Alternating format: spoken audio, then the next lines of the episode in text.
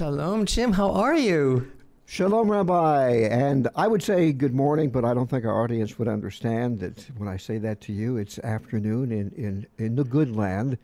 But though we're separated oh, we're by above miles, time and space completely. Yeah, I'm going to wax poetic here and say that though we're separated by, by time and space, uh, God has brought us together through the miracle of the internet. And that's so beautiful. So, so yes, isn't it? yes, there's a lot of miracles, a lot of miracles going around. Yeah. I, I got to tell you, I'm so glad that we're not like a news program. I know occasionally, like we talk about things that are of, of vital importance to our listeners in every part of the world, in the land of Israel, and what goes on everywhere. But the news is is like seems to be designed to totally um, denigrate the the um, divine image, and it's very very difficult and almost unbearable. Let's shut it off, you know. So mm-hmm. we're not mm-hmm. a news show. I do have occasionally some very, um, I don't know, you'd call them quirky or like unusual things that I, I like to report about that I don't think everyone sees. Uh, you know, we talk about our our place in the universe, and we talk about um, developments that seem to be pointing towards Hashem's hand in in um, space and time to bring everybody back to a, a, higher level of consciousness. I have to tell you about a news item that to me is very important, much more important than what's going on in, in the in the in the world that people are talking about. Um, this caught my eye. It's from ScienceAlert.com, and it is the the following incredible research that's going on about humpback whales. Wow. So it's for first of all, everybody knows that humpback whales sing a song.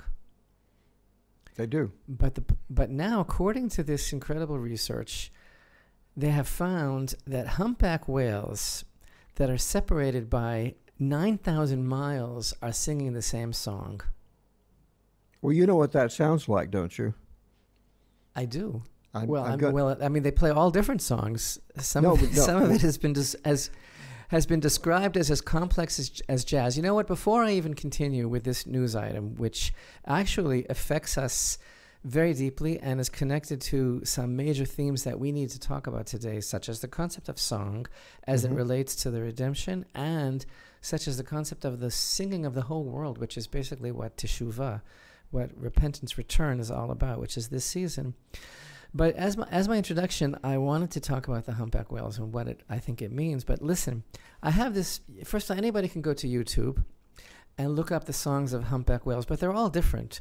You know, mm-hmm. I'm sure that what they were singing in the 70s, for example, is nothing like they're singing now. You know, you and I have been through that as far as our playlist is concerned.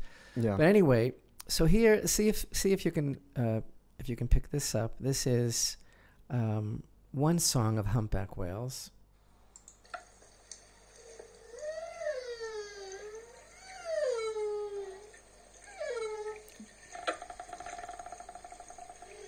All righty. Are you hearing something right now? Because I'm not.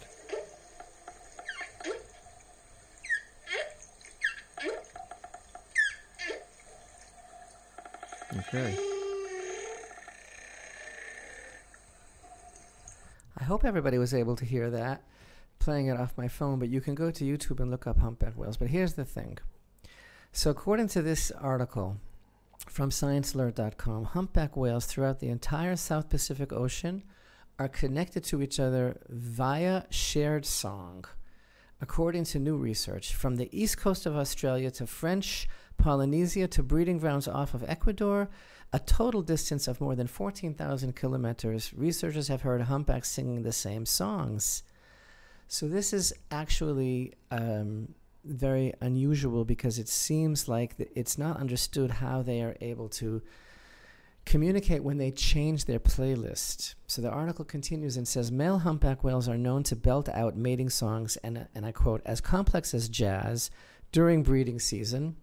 And each population has a slightly different chorus of vocalizations that they string together in unique ways. These multiple repeating phrases are known as themes and each whale song has several.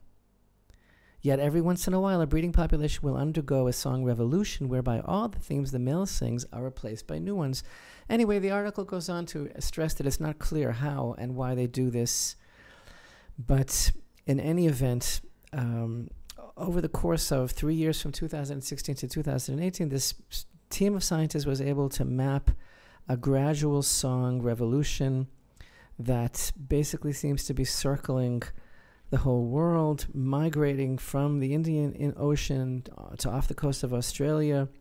And the article ends with this quotation The study of humpback whale song culture not only draws parallels to songbird song characteristics, but sheds light on the underlying mechanisms of social learning and cultural evolution in animals, ranging from fish to other cetacean species through to humans. This is a study published in Royal Society Open Science. Well, uh, am, are you in a daze over this? I'm I'm wondering I'm I'm wondering is there going to be a Grammy uh, nominee coming up here for the whales?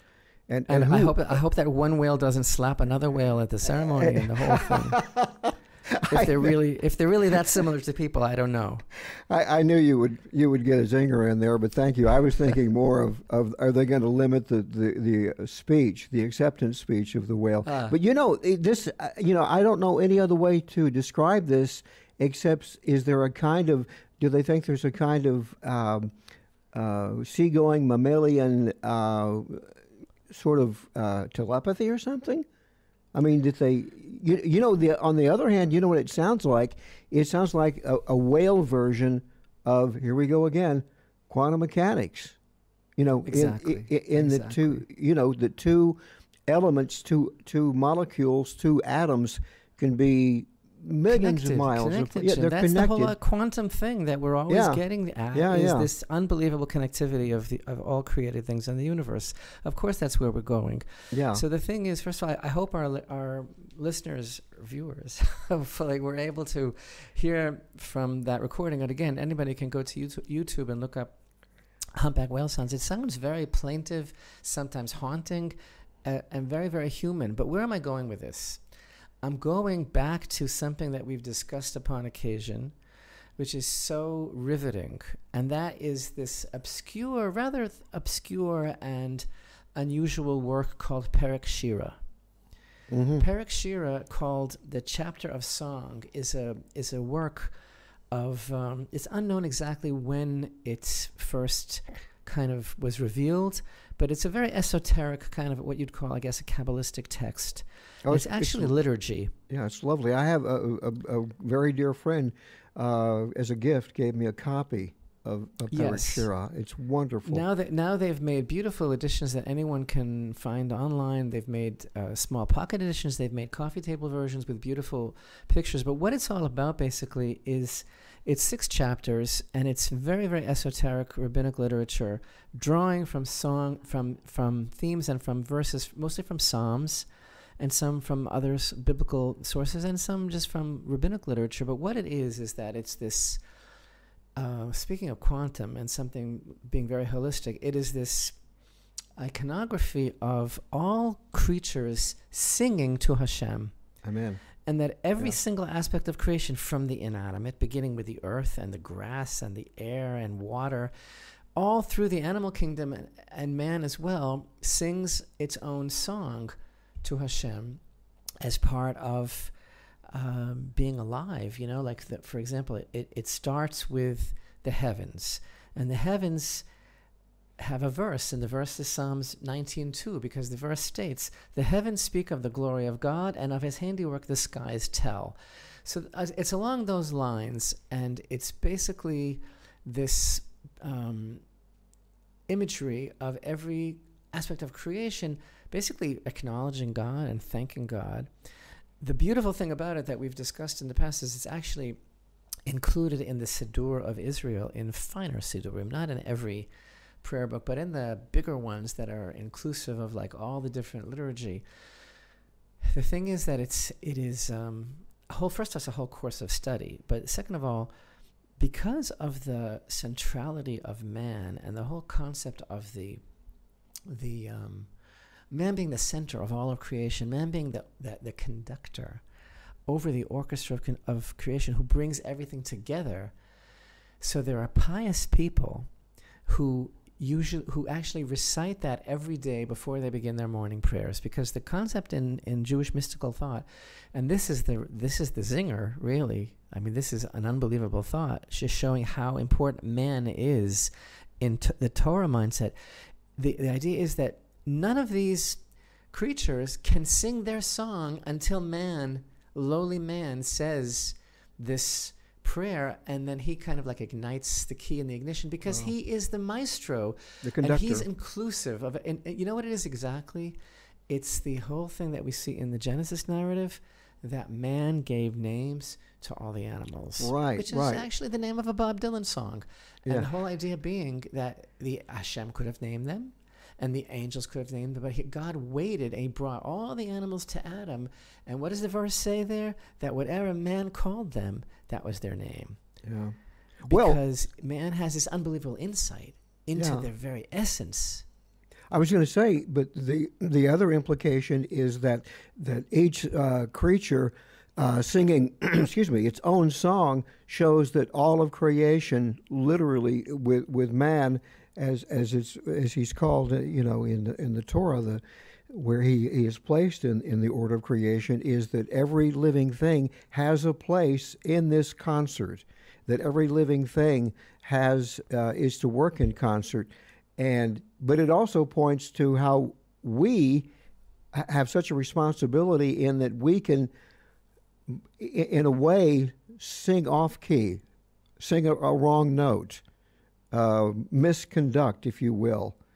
And it, it really does give you a sense of the fact that Israel being I the, the nation of Israel being the model for humanity's relationship with God shows you that that uh, basically uh, the thing that always and we're going to see this in the in the Torah parsha this week is that uh, everything in, in, in the nation of Israel physically and spiritually has to everything everyone does impacts the rest of the nation And the I mean, world. in the in the world, beginning with Israel, because you're you're you're a nation who is not just a nation, you're a nation who is a true community, and and that is that is so that theme to me, don't you think, runs through the whole parsha this week? Uh, Absolutely. Mean, absolutely. yeah, And the thing about this chapter of song is that it, it if you know it's not just like some beautiful poetic kind of um, uh, concept, you know, but it is again an example of this like the staggering responsibility of Mhm. a person in the hierarchy of creation. But anyway, so where am I going? Because again, uh, and this to me again, this is news. This is news that's fit to print, and and news that's fit to talk about. This discovery of these humpback whales, because Hashem is the one that's moving and bringing things together and bringing knowledge to a place where if a person will be open and sensitive and and want to apply these things to our lives because the, because the whole world is searching for Hashem's presence. And look, we're in the month of Elul. The King is in the field. We're coming to the time of the renewal of all creation. This is the whole thing. But where am I going with this specifically? So you know that there is actually a. This I just find this to be so exciting. There is actually a, an entry for whales in the in the chapter of song Amen. because there is a verse here. So fir- first of all, I played that the humpback whale music into my mic here. I hope our listeners uh, at home uh, heard it. I don't know if it if it um, came through or not. If if not, I invite everyone to go onto YouTube and find humpback whale songs. But listen to this. There's an entry here in the chapter of the song for the Leviathan. Ah, of And course. the Leviathan yeah. now, okay, so wait, so the Leviathan is considered to be, if you look it up, like you'll find a definition like it's a mythical beast or a sea monster, but Leviathan in modern Hebrew is a whale. Right. Right. So this is something so beautiful, Jim. Of all the verses in of all the creatures, great and small, that are named here in the chapter of song, what is the verse of the Leviathan that according to this esoteric work, the Leviathan, the whale says every day? It is uh, Psalms 136, verse 1, which is um, give thanks to Hashem because He is good, because His mercy endures forever. okay, that most beautiful verse: "Give thanks to Hashem, for He is good, for His mercy endures forever." I believe it's Psalms one thirty six one. Is the is according to the sages that is the statement made by the Leviathan. Leviathan, of course, in Chazal, you remember, is this large sea, sea monster or, or fish or whale that was comes from the very beginning of creation that Hashem is saving to make a banquet right. for the righteous in the in the future coming world, right? Yeah, yeah, right. But again, in in modern Hebrew, it's the will, and that's the song of the will. So I think the whole thing is so amazing because it is uh, this this whole idea of the whole world, like you say, singing in unison. Every deal, every every detail of creation, singing its song to Hashem, all forming some sort of tremendous uh, symphony. Qua- symphony, exactly. Yeah. And it is like some sort of prophetic scenario that we that we find emphasized by the prophets of Israel that in the future at the time of the ultimate redemption, the whole world is going to sing together. Again, I know you and I always date ourselves. We talk about our playlist, but you remember the Coca Cola commercial with the new seekers? right? I'd like to teach the world to sing. Anybody yeah. that's, I guess, less than our age is, but you can look it up again. All the youngsters out there that, that mm-hmm. still have their own teeth and everything like that, their own hair, they can look it up. But but you and I remember the new seekers all standing on that hillside, I'd like to teach the world to sing. And then it was, I think it was expropriated by Coca Cola. Mm-hmm. But the truth is, that kind of imagery of the whole world, like holding hands and singing, that's actually what the prophets describe. Well, and, and the, the, next verse in, in the song that a lot of people forget I'd like to teach the world to sing in perfect harmony. Right. Which which is really what we're talking about, you know, th- this process of bringing everybody together you know, uh, my my teacher blessed memory, the late Vendyl Jones, used to talk about what happened in the garden, and he, he said that the Hebrew phrase, I, I can't remember which which phrase it is in the Torah describing when everything went wrong, and and I can't remember the Hebrew word. I wish I thought of it before, but anyway, he said, and, and he says, and everything's been off key since then. And I'm trying to remember the word that's invoked there in the narrative of, of Gan Eden when they for, you know partake of the um, is is the word off or anyway exactly which which verse you're referring yeah, to I'll have to I'll have to we'll talk about that when we get into Breshit again we'll we'll we'll talk about what was off key but but but well, you know, Joni says we have to get ourselves back to the we garden. We have to get we got to get ourselves back to the garden. Amen. Yes. Yeah. So so so here's the thing this scenario of um, the whole world singing and it's kind of intimated by the chapter of song and by the by the song of every creature singing. But you know you get to psalms 96 and it just doesn't get any clearer or better than this where psalms 96 states begins by saying sing to hashem a new song. Sing to hashem the whole world. And it's like that's it exactly that's yeah. and that is like the real subject that I wanted to get to today, which is, you know, I think that we need to begin start to start talking about the concept of teshuva, repentance, because Rosh Hashanah is approaching, Yom Kippur is approaching.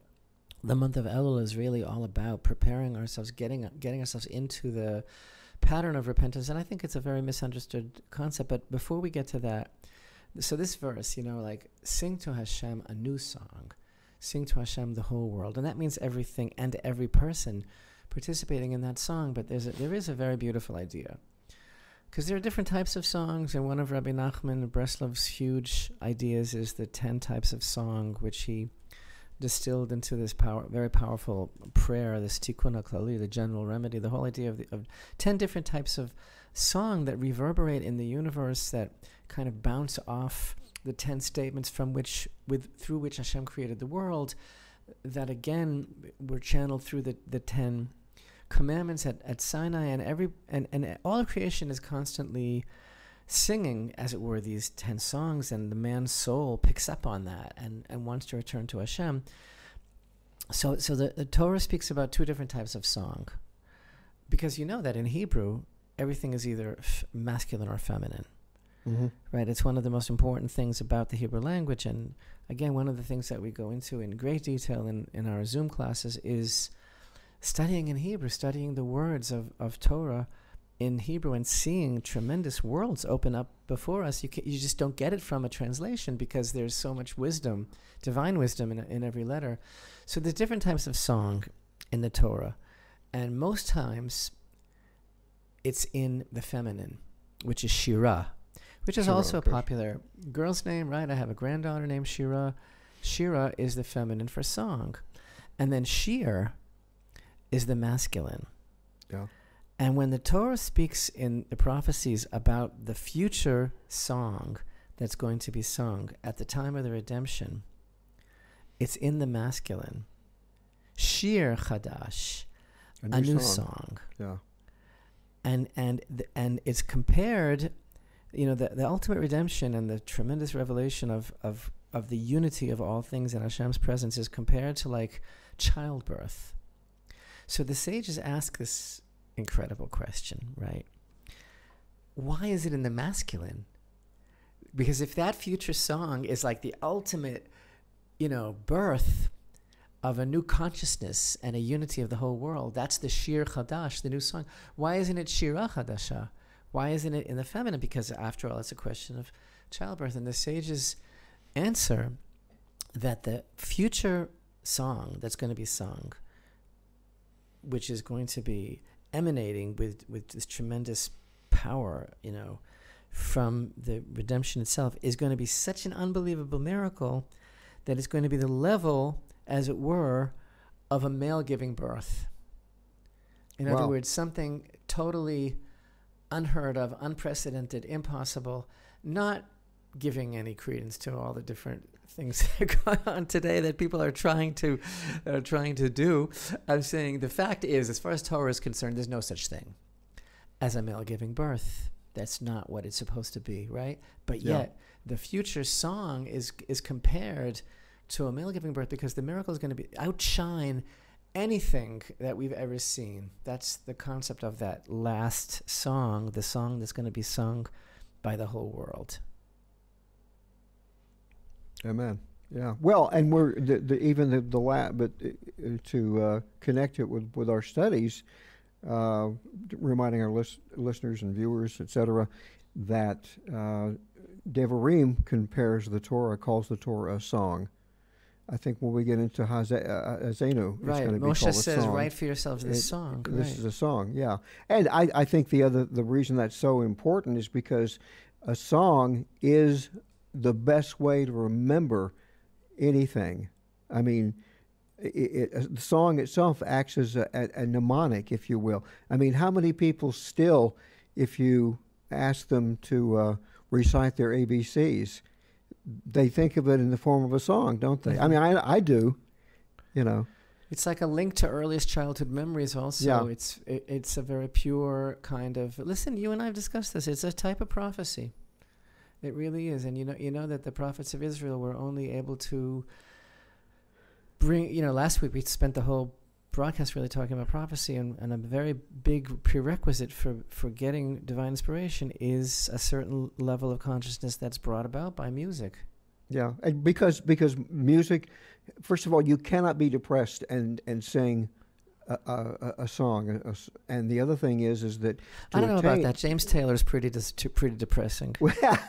well, I'm talking about singing for Hashem. But the what I was the point I was trying to make is that uh, I don't know if we even talked about this last week, but one of the uh, dynamics uh, that is that has to be in place to achieve prophecy is you have you have to be joyful.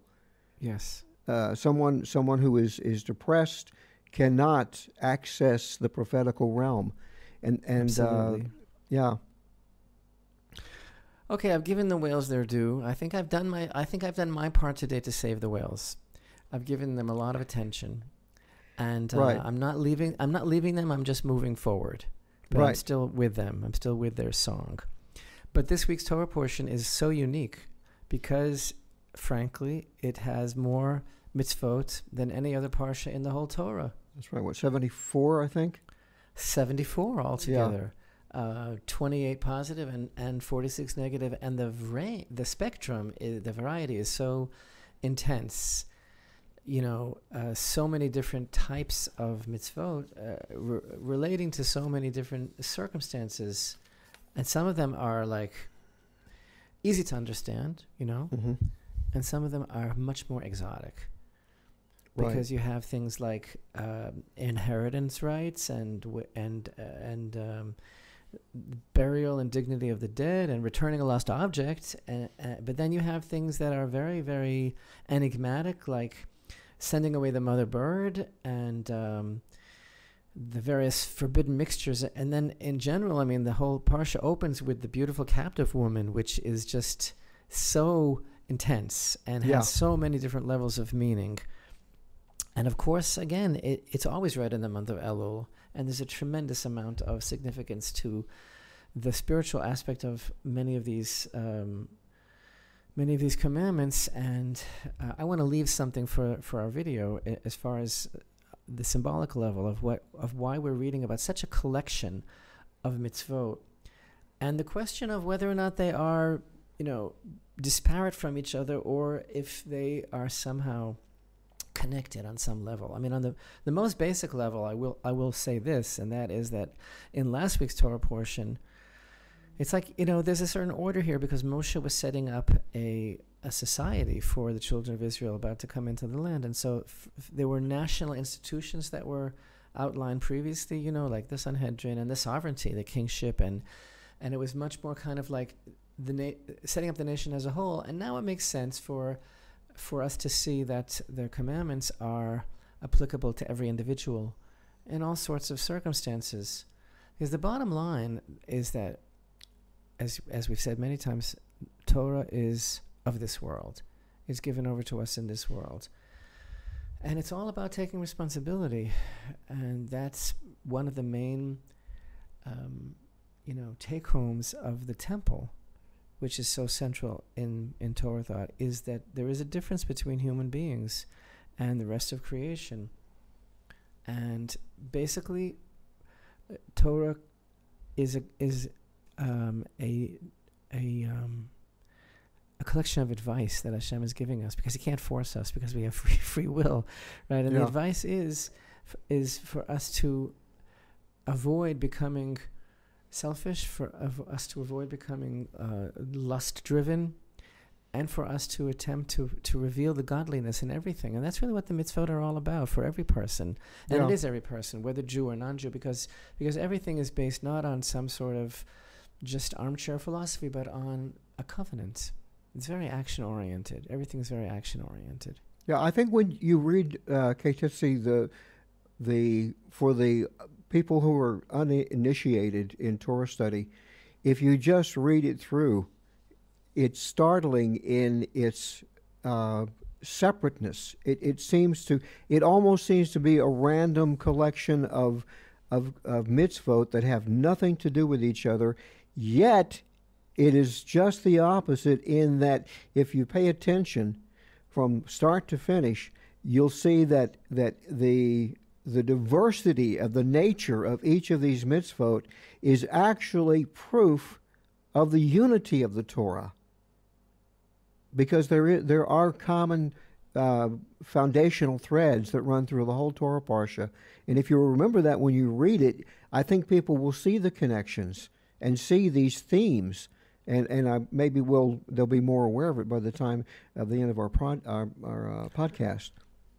One thing that that we can see, you know, immediately is that, you know, the circumstances and the situations in which these commandments are applied all all vary, but they all pertain to the behavior of the individual Yeah, within the larger framework of of um, of the society of the nation. But again, Yeah. it is much deeper than that, and like everything else, you know, it's a lifetime of study. It's not not in one podcast because there because the whole idea of the captive woman, for example, which is so out there in terms of the question as to whether is is the Torah simply, um, you know, uh, licensing uh, uh, lust in the heat of battle, or is it something much much deeper? You know, the whole idea that the soldier who is risking his life, who is um, basically fighting Hashem's battle because of this tremendous level of dedication uh, that he is on, and he is filled with a certain kind of divine spark that enables him to see into something very, very deeply. And the grammatical nuances of the verse describing his desire and describing what he sees in this woman is basically, again, who are these women? They are basically weaponized weaponized by their own nation in order to seduce and lead astray the soldiers in order to d- to diminish their merit in God's eyes because they know the whole thing. Remember with Bilam and Balak they know they know how important chastity is to the God of Israel. But the idea is that this, that on the deeper level of what the captive woman is all about according to the holy Ohr HaChaim the, the insight is that he sees a spark in this woman mm-hmm. of holiness that's kind of like trapped in her and he is being being given the opportunity to release that and to and to bring her to a, a level of elevation, right? Yeah. But, the, so what, what? Yeah.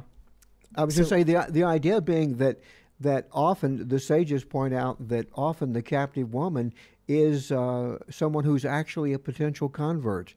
There, there is a there is a, a Jewish soul in that woman, and and God has, has presented her with an opportunity uh, that that she never would have in her normal uh, routine of, of daily activity until her nation comes into contact with God's holy nation. That that uh, this because and the reason I say that and this sounds if you read it it's so astounding because you think how can this be helpful to a woman, but the point is is that that the when you read this and the same parsha that says when you want to partake of the eggs of a bird shoo away the mother, shoo her away. It's for the mother's protection. It's it's showing mercy on the woman, and this is again we mentioned this a few moments ago. This is the, one of the themes that runs through this parsha, is that it it tells us that God is just, but God is also very merciful. And those aspects actually emerge in in this particular part of the parsha that, that you're talking about, the, the captive woman. It, at first blush, it doesn't seem that way. Again, it, for the parsha, which is so intense of 74 mitzvot to start with this, and on, again on the symbolic level, the, the the the parsha opens with the with the verse when you go out to war. Yeah. And it Which, ends with the with the war against Amalek. Amalek. So it's a it's, it's seventy two other mitzvot are sandwiched in between these themes of war. And again, the main war that we're confronting in this month of Elul is with ourselves, with mm-hmm. our own Yetzer, with our own evil yeah. inclination, overcoming that. The thing about this captive woman. Yeah. I was going to say, on a technical point, it's important to remember that these, because it says when you go out to war, these were not the these are wars these are this is a different battle in this this this mitzvah does not uh, apply to the mitzvah of coming in and reclaiming the land right. because of that key phrase when you go out it, it is those battles that where israel has to leave the borders and, and take on an enemy in, in defense of themselves right but here's the thing that I that I w- you know started to to lead up to. You know, this woman is a um, militarized sex slave Mm-hmm. Who is she a slave to? She's a slave to the industrial military complex of her own pagan nation. Yeah. That is basically enlisting her to um, um, abandon herself to try and trip up the children of Israel. So then you have this soldier who's basically a tzaddik, excuse me, he really is. He, you know, he's a righteous individual who's fighting for Hashem's honor. And all of a sudden he feels this attraction to this woman. So what does the Torah say? He takes her home and she makes herself disgusting. She takes off the seductive garment that she was wearing and she puts on something else and she grows her nails long and she and she weeps for her parents for 30 days yeah. and she basically allows herself to to go um, to revert to, to to who she is a woman right and the, basically the, the Torah's instructions to the soldier is that he has to wait a month if he feels the same way about her after this month when she no longer is this temptress right she's no longer this uh, you know playing this seductive role well she has to cut her nails Right. She, she has to so, unbeauti- unbeautify herself. Exactly. So if he feels the same way about her after that month, that shows that it was never the physical desire that was motivating him in the first place. In other words, mm-hmm. it wasn't that image, it wasn't in the heat of battle, that lust. It wasn't a sexual drive. It was something much deeper that he saw inside of her, that spark of her special soul. If right. he do, if he's no longer attracted to her, then then uh, he lets her go because that shows that that's all it was. Yeah. So it's a it's a it's a, a whole deeper insight into into what's going on, and that's and I like the I like the other connection that we see in this parsha between marriage and uh, going off to war, and I, I for some reason this mitzvah always struck me as being very romantic, and I think it shows you uh, uh, something that I don't think any other nation, uh, even America, which is supposed to be, you know, always be a, a, shining example of what how an army should conduct itself and its laws, and that is the commandment. I love this commandment that that a a newlywed man cannot be sent to war, and right. he for a year so that the first and I was looking for the verse to read it because my newlywed son was complaining about that. You know? because you know getting getting called up in the first year is against the Torah. Yeah, yeah, it is. Oh, okay. I, I, I see what you mean. I thought you meant about about the mitzvah. No, no, no. I mean, I mean that it's it, sh- it should be in practice by the state. No, it should be. It's marvelous because because and, and I for years I didn't know this was in the Torah, and and I thought. In fact, there's another mitzvah in the Torah that shows you how ahead of the times uh, the nation of Israel was even 3,000 years ago about about you know protecting the trees in battle and about how you conduct your sanitary uh, aspects of, of war. But this one about a, a newlywed has to stay home from a, for a year. And I don't have the phrase in front of me, but it and Gladden his wife. Uh, oh yes, exactly, yeah. So and and how many and, and how many uh, romances, how many marriages uh, in every war have we seen have fallen apart because a couple got married very quickly. You know, I want to marry you before you, you go off to war, and then what happens later? You know, he's away too long, and, you know, life gets in the way. And, and the marriage or the relationship falls apart. But the Torah enjoins you to keep that young man and that woman together for a year before they're they're pulled apart by right. by war. I think it's wonderful. Yeah, amen. So the thing is, we have a, f- a few weeks only in this countdown to to the new year, which is a whole new reality, and um, I'd like to talk a little bit about the concept of teshuvah, which is defined as repentance. I think repentance is an archaic, clunky kind of word. It's very, very, I don't know, uh, it's evocative of certain kind of um, headspace and imagery, which I, I want to be liberated from completely for our talk. Because the thing is, in order to talk about what it really means to return to Hashem, which I think is completely misunderstood by, by most people, and which the season calls for, this month of Elul is really all about like refocusing and returning to Hashem. In order to do that, first we have to really define sin and that is an explosive kind of topic because people have such locked in ideas about sin, which, which honestly, they're so destructive, people's ideas, and they're so uh, not, not what Torah teaches, you know, because there's a, there's a whole idea about, about everything being sinful a lot of people have that idea that we're born in sin, sin, sin, sin. Everything is about sin, and that's why we need the holy temple because we need to bring the sin offering because we're sin, sin, sin, sin, sin, sin, sin, sin, sin, and you can't do anything right, and nobody can do anything right, and that is absolutely not what what Torah teaches. So, so I'd like to get into this. It's probably going to take us more than more than today, but you know, it is very, very um, important and very, very now and very, very misunderstood and again, we talked about the new seeker standing on the hilltop. I'd like to the world, teach the world to sing. We talked about the new song, the masculine song. We talked about the whales. The thing is, this this need for returning is a global thing, encompassing not only every individual but every nation, and that is the prophetic scenario ultimately that the whole world returns to Hashem, and the question really is, how is that going to happen? At what at what price, really? And how will we see the fulfillment of that verse that I mentioned earlier, Psalms ninety six of sing to the to sing to Hashem a new song, sing to Hashem the whole world.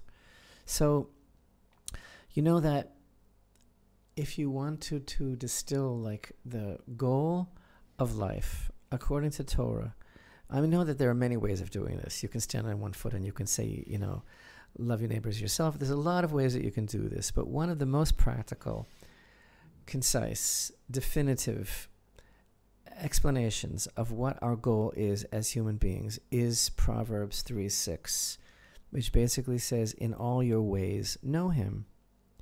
And I think that is a very, very comprehensive idea because the, the real goal of our lives, and this is my this is my um, intrinsically imperative um, introduction to the to our topic of repentance. Because what what are we doing in the world in the first place, right? What do I what do I have to return from? What did I do wrong? Where am I off, right? So what? So first of all, what's the goal? The goal is when in telling us like know Him in all your ways.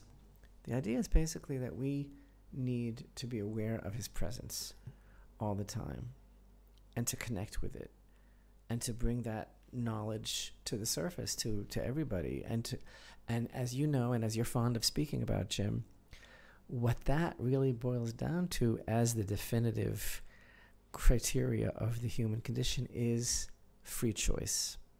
Mm-hmm. Sure. Yeah. In fact, we choose Hashem.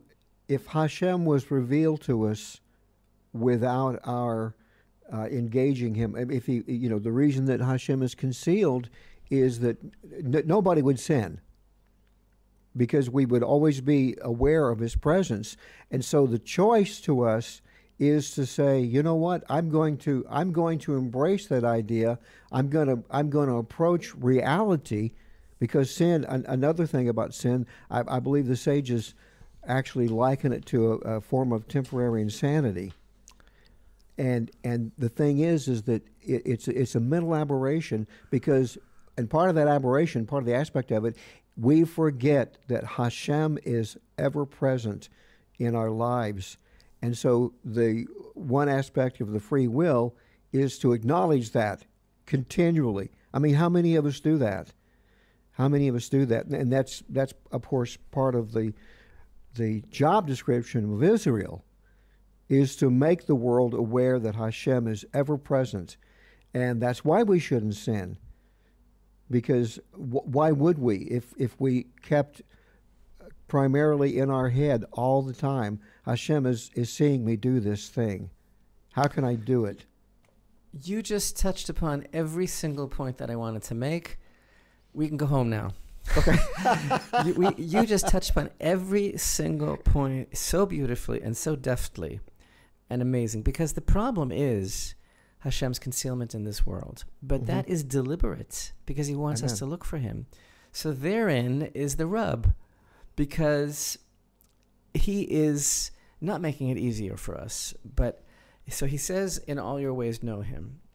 But the thing is that that the the you know the uh, essence of of our humanity is choosing between right and wrong in everything all the time, and that's of, of such paramount importance because everything. And Torah says it so many times that we're going to learn soon in Parshat Nitzavim in Deuteronomy chapter thirty. See I have placed before you today the life and the good, the death and the evil, that which I command you today to love Hashem. And again, it's like Hashem doesn't it doesn't control it. It's like He urges us to choose to choose good, but it's it's up to us. But when but this is like again like if I if I could teach the world to sing, if I could distill the whole thing in a couple of sentences, the idea is this: Torah is a celebration of our humanity because we're only human and when we do choose good, we basically validate our existence. Mm-hmm. Because there's this whole midrashic idea that when Hashem came to create the world, there was this group of angels that said, Don't do it. It's not a good idea. You'll just be disappointed. Because man is, and he threw them out. They're the Nephilim because they were so negative, you know. Mm-hmm. He threw them out because they're like, don't do it. Man is only going to be a disappointment. It's not a good idea. But there's still like an echo in creation because they did that. So everything that we do is basically about proving that Hashem was right in having faith in us, you know, and and and, and we sanctify God by living very human lives, which is the whole beauty of Torah. Why it wasn't kept in heaven for the angels, why it was given. It's very earthy, right? Look at the mitzvah in this in this parsha. You have to make Yeah. a, a fence on your roof so nobody will fall off. Everything is very, very much about the human situation.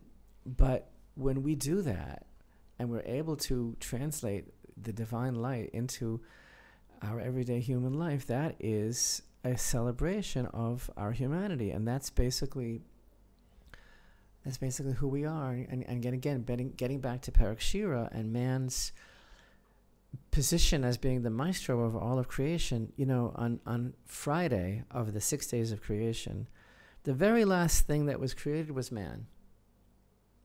Amen. And you could look at that in in a, in a very um, negative way, like, oh, I almost forgot. There's one more thing. Oh, wh- what is it I wanted to do again? What was that? Oh, that that uh, schlemiel, right? Yeah. You could think, oh, it was almost like an afterthought, or you could realize what Chazal teach us is that is that Hashem brought man into a perfect world, and it's very much likened to like a, a bridegroom carrying his bride over the threshold into their new home, where where he's like, see, look what I prepared for you, look how beautiful everything is, and so he is totally at the center of everything. And and uh, as to continue in that, that thought, the fact that uh, Hashem saved. All right, here we go. It sounds like chutzpah, but He saves the best for last when it, when everything is set in place. So here comes man being created, but then who was created after Adam? Is Ahava, Eve. So she is even more. So she's really in charge. You're saying She's yeah. Well, I mean, she's the. You know, I I always su- surprise some of my non-Jewish friends when I I ask them. I say, you know, uh, you know, a Jewish male is is commanded to uh, to pray at least three times a day, and I say, how many times does a does the woman have to pray? And they always guess wrong. They go, what, one, two, five, fifteen? Or, or they'll say, well, if it's a woman, she probably has to do it twice as much. And yet, the truth is, um, a woman is not com- commanded to pray at all, because because well, she well is her prayer is her prayer her her ideal time of prayer would be as far as the commandment is concerned would be when it's naturally yeah ebbing from Yeah. her heart. Yeah or Shabbat. But the but the answer is yeah. that her whole life is a prayer. Amen. Every single moment is a prayer. Yeah. Like someone said there's no one closer to god than a mother because she's constantly crying out to god in everything. Yeah, and her soul is is elevated a little more because she is she is more. I mean, this is when we get into the the commandments about the birth. We we talk about this often. Uh, be, because it's one of the most misunderstood concepts in the Torah that when a woman gives birth to a to a child, she is quote impure for seven days, and impure being the wrong word. It, uh, the word in Hebrew actually means uh, she's she is basically knocked off balance is what off it is. balance and she's you're right she's out of balance she's missing she's lost a life essence in her and so she she to be restored it takes seven days for a male but it takes twice as long for that holiness to be restored when she gives birth to a female and i think it's it's uh, and these are the things that i think again reinforce the idea that the torah has every part of torah has a, a practical physical everyday reality uh, component. And then when, when these mitzvot are carried out, the simple act of building a, a parapet, a, a, a barrier around your porch, uh, doing that actually is uh, holiness. People wouldn't think of that, but it's actually fulfilling holiness. That's really what the mitzvot accomplish. They bring this divine light into the world in every in every area. Amen. So you said something earlier that was also like so exactly what I wanted to say because again, in order for us to grapple with the with the misconceptions about teshuva, again, I don't even like to use the word repentance just because it has such negative associations. Like I did something terrible and now I'm begging God to forgive me. The first thing that we really have to do is define sin Mhm. in the Torah mindset. And as you said, And it's it's still a bit avant-garde because not everybody understands it and not everybody agrees. But the honest truth is that sin is temporary insanity. Now, the non-Jewish conception that that I'm familiar with, that that people have told me that they're hung up about, right? A lot a lot of people have told me that they're hung up because they were taught that sin is basically that everyone is totally evil. Yeah. And everything is bad and we're all bad, born in sin, only sin, everything is sin. And and the truth is, and this is the deepest thing in the world, that what many people would define as sin is really basically just being a human being. Yeah. Now, I'm not, obviously, I'm not talking about deliberate wanton evil, which unfortunately people can do and people do become. But I'm talking about just people who make mistakes. I'm talking about people who want to be the best that they can be. Again, I'm not talking about the monsters amongst uh, amongst us, and there are quite a few.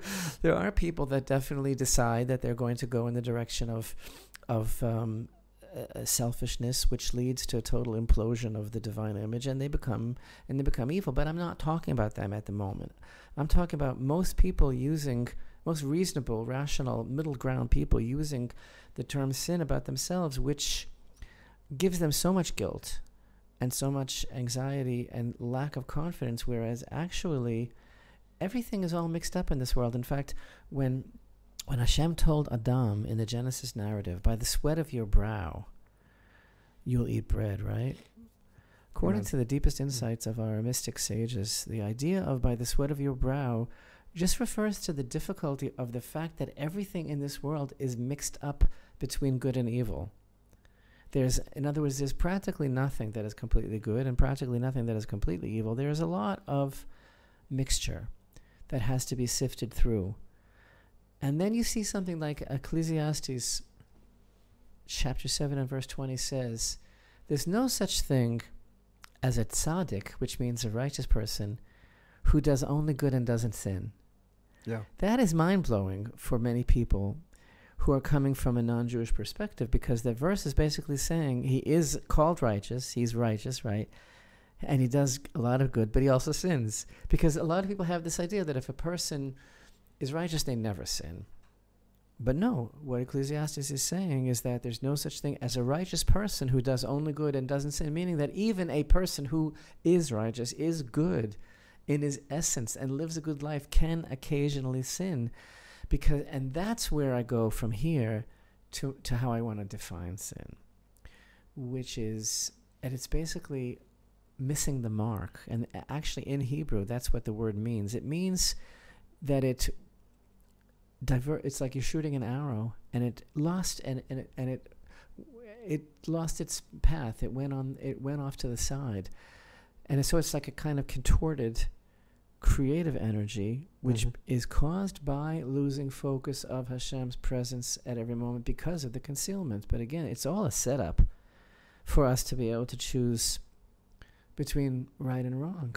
Yeah. If a person was able to have the cognizance at all times to realize that the whole universe is one unit, the whales are singing 9,000 miles apart. You and I are singing. You're in the Ozarks, and I'm in Jerusalem. It all comes together through Perek Shira. We're all in this together. And there's one God who is one, and everything is one. And the universe is functioning as one unit. That's quantum. But you forget because we are only humans and we are being pulled down by our material nature. That's the struggle that we're mm-hmm. always locked in that that struggle uh, you know between yeah. our godly soul and our material nature and our whole life is about overcoming that. But occasionally we give in to this confusion and doubt and and that's the time for us to look at ourselves and say, well, who am I really? What is it? It's not, this is not the real me that's doing this. I don't want, That's not what I want. I only want Hashem. But we get very, very confused. And into that space of that confusion, that's where a person can make a mistake. But it's right. but it's not it's not like it's just a whole different idea. And and the reason that this is so important is because when we get into the specifics according to all the teachings of, of Torah and the prophets and the sages about how to repent and what the process is and what it really means, we'll see that it's not just a question of, oh, I did this very particular bad thing and I want to come clean with that and I want to do teshuva. I want to repent for that. That's obvious. That's for sure.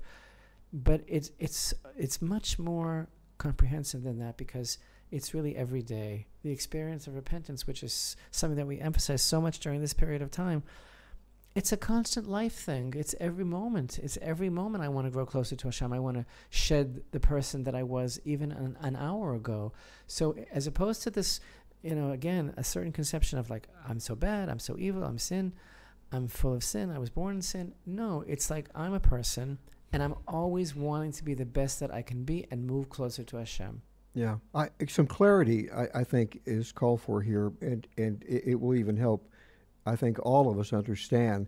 Would you say that on a very simplistic level, that one understanding of what sin is, it's just simply breaking one of the mitzvot, one of the commandments, right?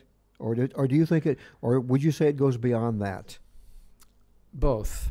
Okay. Both, because on the on the simplest level, for sure. Again, we and you're right. We do need some guidelines and some some anchors to be able to have this conversation. So on the one po- on the one hand, obviously, if we go against Hashem's will, then that is certainly that could be classified as a sin.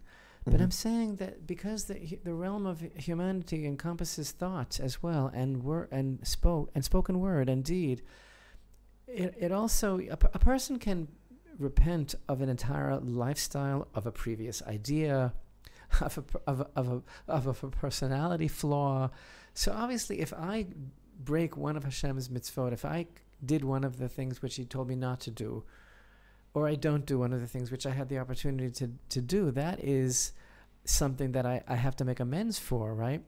And right. if I did something much, much worse, God forbid, if I did something that was that was absolutely horrific, well, that's much more complicated to repent for, although you can, but there's also a tremendous amount of spiritual damage that is wrought by such a thing, and we have to talk about that. There's a lot of detail here. Yeah. But I'm saying in general, it's not just about breaking one aspect of the covenant. That's clear. It's it's also I just want to say it's a forward movement all the time. This is why like I, I, I'm very fond of quoting this famous teaching of, of Rabbi Nachman that even a perfect tzaddik has to repent every day. Yeah. Which is a very, very odd statement because the definition of a perfect tzaddik is someone who doesn't sin. Yeah. So, okay, so we just finished saying that King Solomon in Ecclesiastes says that even even a tzaddik has to, you know, can sin. But what is the sin, right? In other words, if, if he's already known as being a perfect tzaddik, obviously his sin is not like a common person. He didn't do something base uh, you know, something just totally, you know, off because that's not who he is. Yeah. So Rabbi Nachman says the most beautiful thing in the world. He says that the, that the teshuvah of this person is about yesterday, about what he thought Hashem is yesterday, about yesterday, about his previous conception of who God is. And that for him is a level of sin because, see, this is, again, the definition of sin is also very relative. But because he is a tzaddik, he wakes up the next morning as a totally new person and he realizes about yesterday I, ca- I can't believe I actually thought that I know who God is because yeah. I was still limiting him in my mind.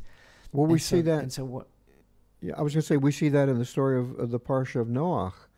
Uh, he's called perfect in his generation. Yet, if he if he's compared unfairly, by the way, if he's compared with uh, someone who is also called that that is referred to in that same uh, reference that lived after the flood and was it, it, compared to, so for instance, the patriarchs. He would not measure up because he had a completely different set of challenges in his in his era in in, in the time that he lived. Right.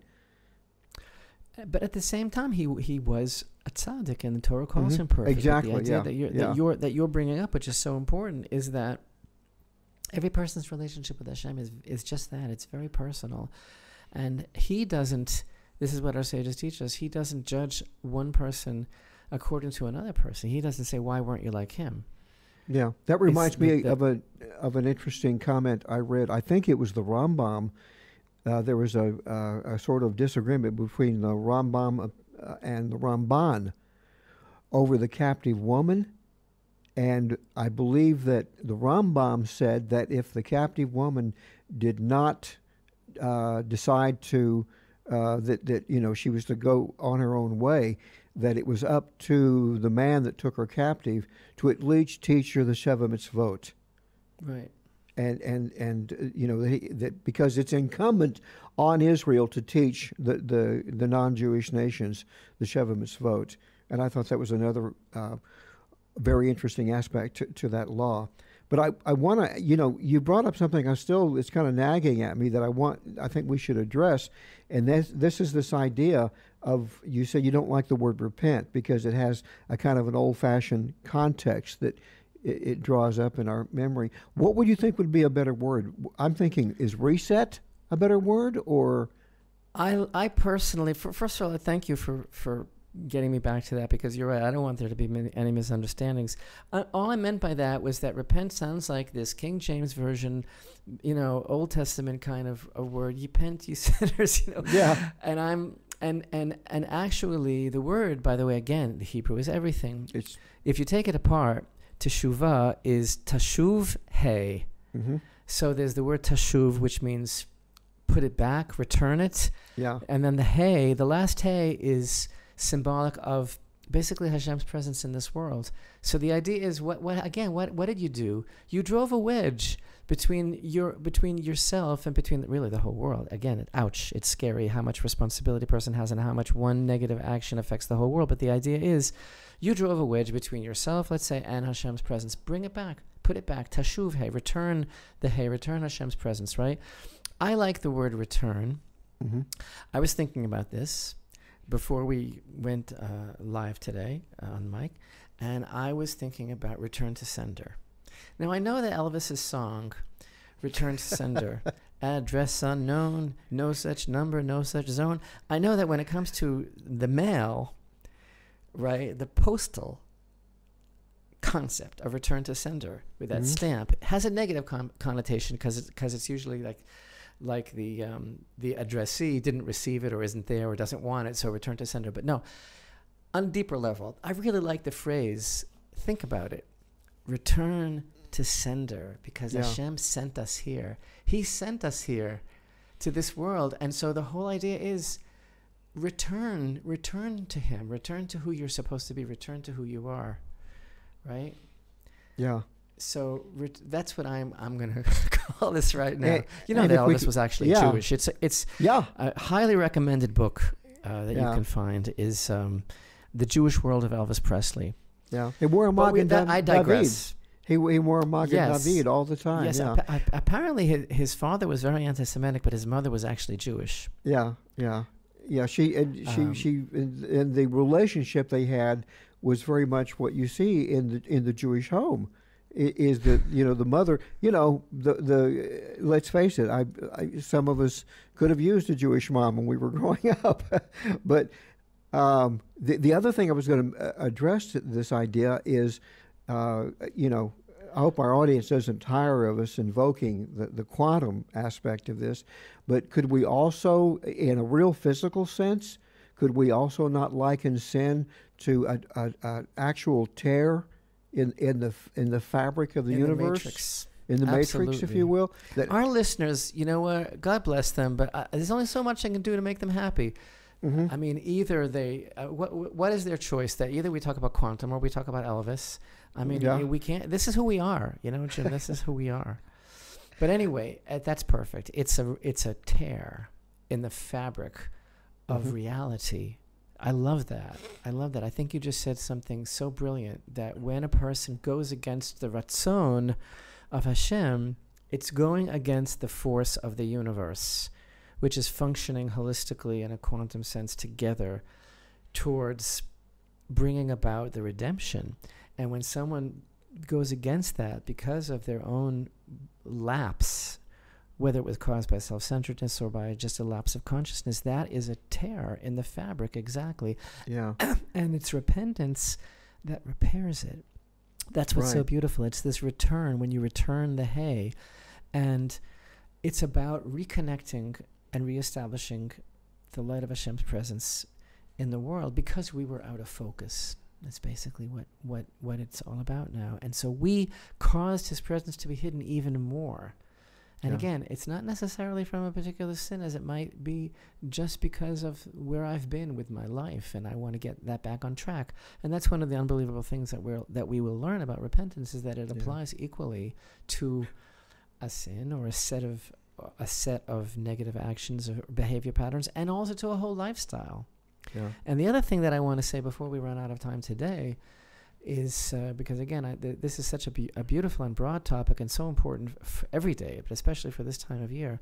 It's important to know that according to Torah, this whole idea of teshuvah, returning to Hashem, is equally applicable to Jew and non-Jew, and Yeah. it is like absolutely a guarantee of Torah that a fundamental teaching that when a person, any person, repents, there are certain stages or what repents, repentance consists of in order for it to be like the most perfect scenario and we'll discuss that what it what it what it has to contain in terms of the dynamic of how of what's real about repentance and what's not just like window dressing or fooling yourself i don't know when we'll get to that but the idea is when a person repents torah guarantees his sins are forgiven and that is for example in deuteronomy 30 we read if you return to Hashem your God and listen to his voice, God will accept your repentance and have compassion on you.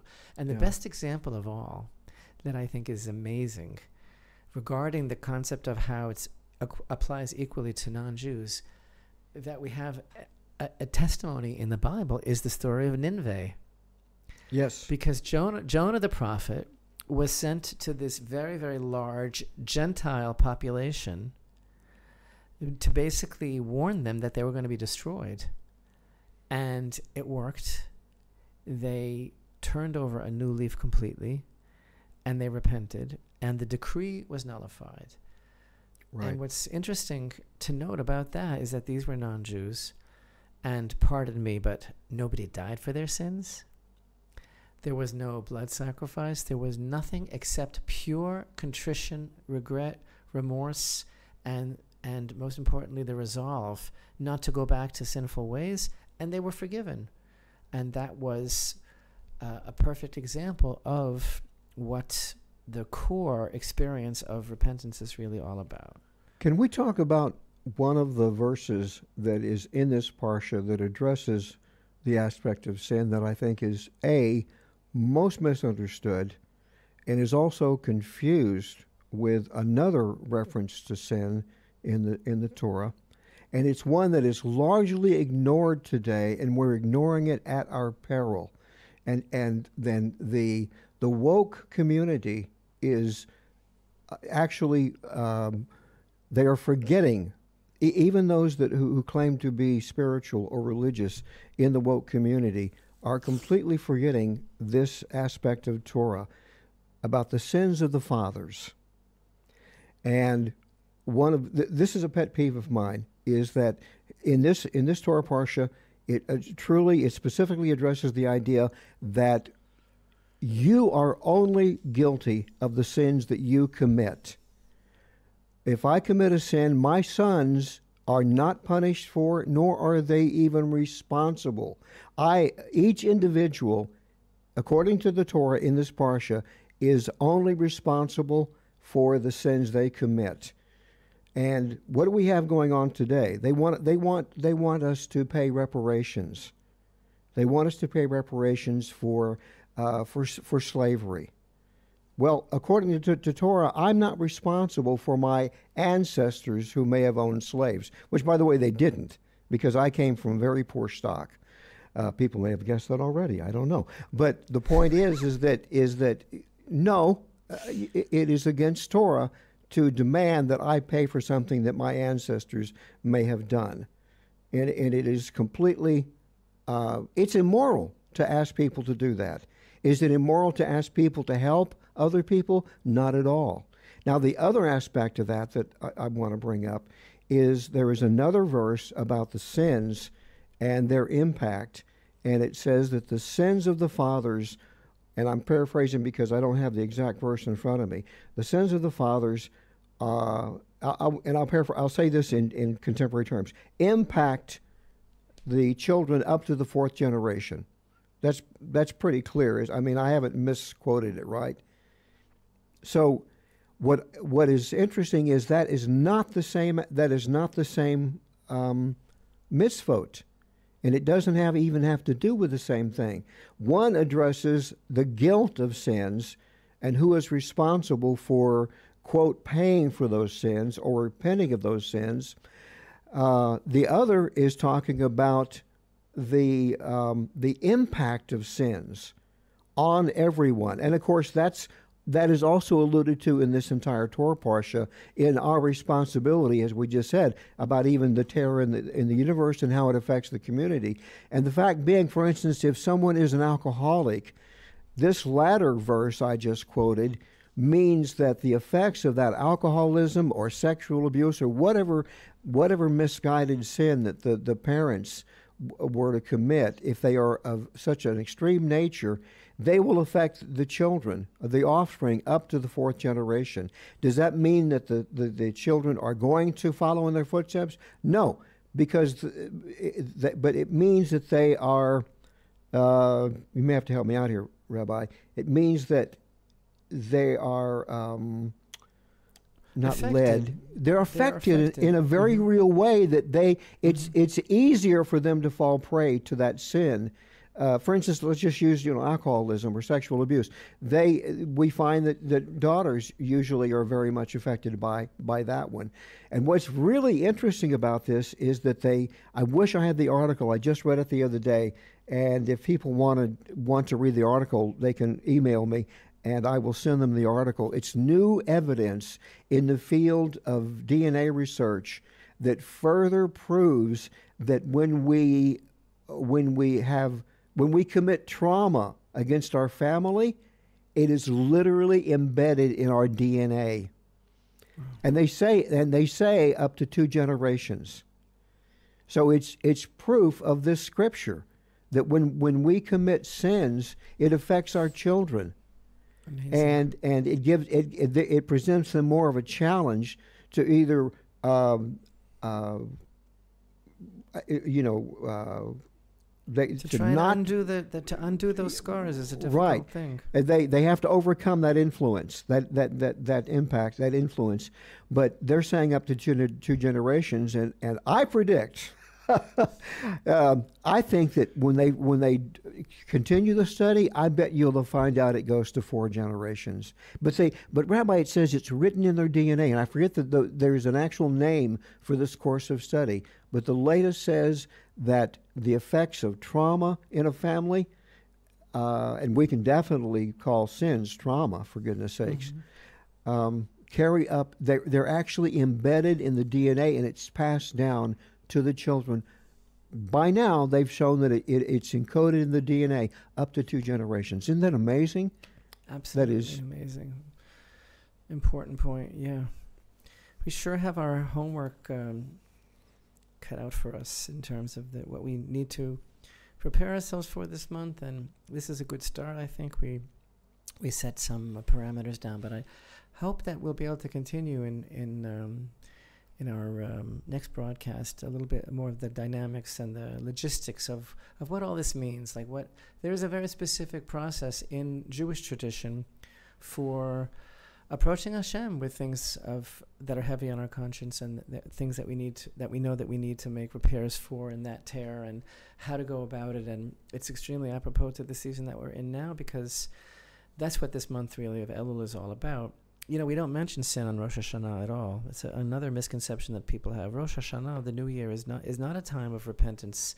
It's only a time of basically coronating Hashem over us and recognizing His sovereignty. And after that's really sunk in on a deep level, we think about that over the, the days between Rosh Hashanah and Yom Kippur. And then Yom Kippur is like the climax of really complete cleansing. Because mm-hmm. the, the, the, the, the experience of true teshuva is so powerful that it really creates us as new people. So, God willing, we have a lot to discuss, and may this coming year bring us all blessing, true peace, and happiness, good health, and may we be ready for the ultimate hilltop of everybody holding hands and singing the true, real, real redemption. Not a not a made for TV commercial, but yeah. what it will really look like. Amen. Shalom, shalom. Shalom.